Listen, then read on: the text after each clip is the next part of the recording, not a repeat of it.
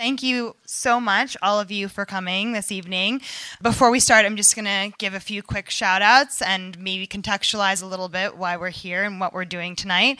These glitch shorts this evening um, will feature work by Salome Asega, Anaïs Duplan, Caspar Heinemann, Shawné Michaelain Holloway, Zarina Muhammad, E. Jane, Jenn Nkiru, Tabita Rezaire, and Victoria Sin. We're here to congregate for an evening of resistance in celebration of radical sound, bodies, and nightlife, brought to you here AFK at our beloved ICA for and by glitch feminists and glitch feminism. So, what is glitch feminism?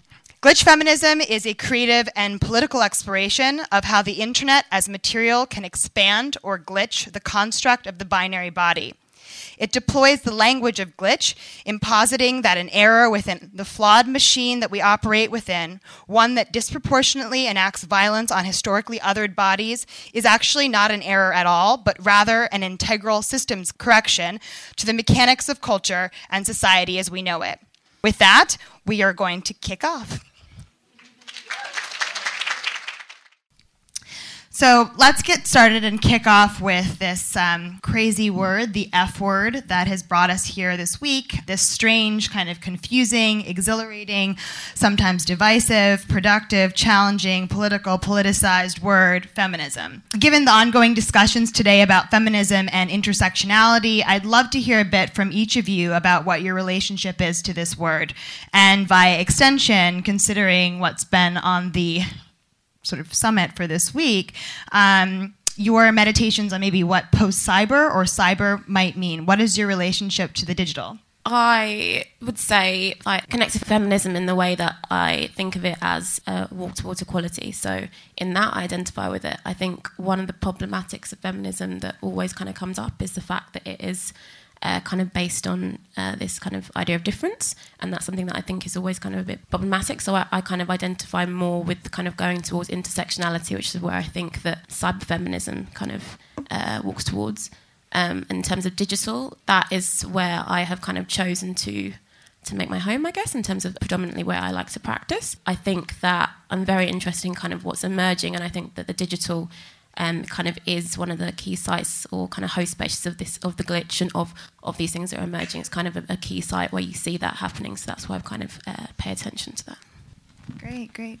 So I don't necessarily identify as a feminist, but I identify as a womanist, um, which is a term that Alice Walker coined or defined in the 1980s um, through her womanist definition, which you can find in her text in Search of Our Mother's Garden. And I think womanism is sort of like an expanded definition that I think relates to feminism. That's more about not necessarily just Black women, but thinking about the Black woman's experience and what the Black woman goes through in the world, and like how she can love herself, and like like there's a line in it where she says loves herself regardless um, and there's another one where she says like loves the moon, loves laughter, loves the spirit, loves dance. And I, I think that for me, um, finding that in grad school was sort of a, a way for me to like I feel like I felt feminism was was quite restrictive or not intersectional in enough ways for me. And I felt like womanism was sort of like Alice Walker's attempt to address the lack of intersectionality in feminism and sort of make a place for black women there.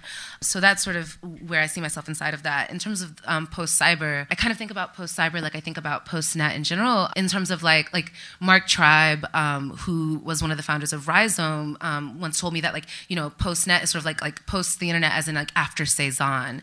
And so I think about like post cyber in that same way where it's sort of like like you know after sort of like um, the cyber world being built up in this certain way, us being able to connect with one another through the internet and things of that nature, like how our lives function after, I guess, that new turn in um, like post modernity. And my relationship to the digital is that I primarily work online because. Um, I think being a black woman in the world, like a lot is expected of you and asked of you. And online, I can set really strong boundaries my thoughts on it are a bit changing because like you know you can't breathe air and eh, you can't breathe air and you can't drink water on the internet um, and you and you can't like you know like you need trees to to live and all these things and so I've been actually branching out into the world more but still finding that the place I can set my strongest boundaries is in the digital realm.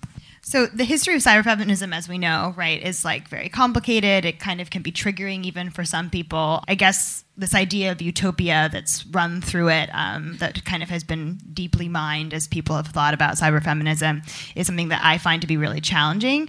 Do you guys have any thoughts about maybe where it has landed or ended up? I mean, given the fact that obviously this is a very um, complex history, and has it even landed, or have we moved beyond it in any way? I think that it definitely hasn't landed. You know, we're here talking about glitch feminism and post cyber feminism, and that just shows the urgency that we're trying to find a way to kind of materialize these ideas, at least the kind of very utopian cyber feminism.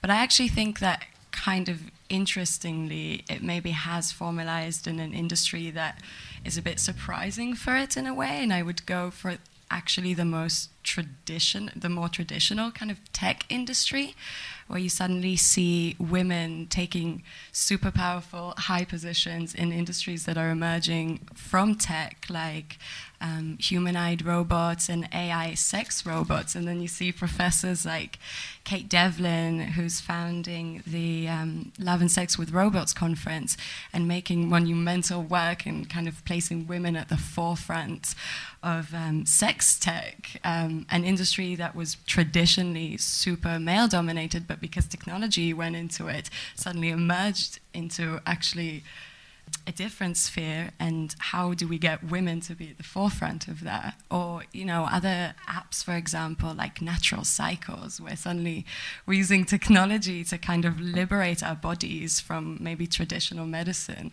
And that in a skewed way maybe is a form of cyber feminism maybe not how we thought it would be kind of 15 years ago but enters into that world um, so I will wrap up here with each of you with a very deep thanks.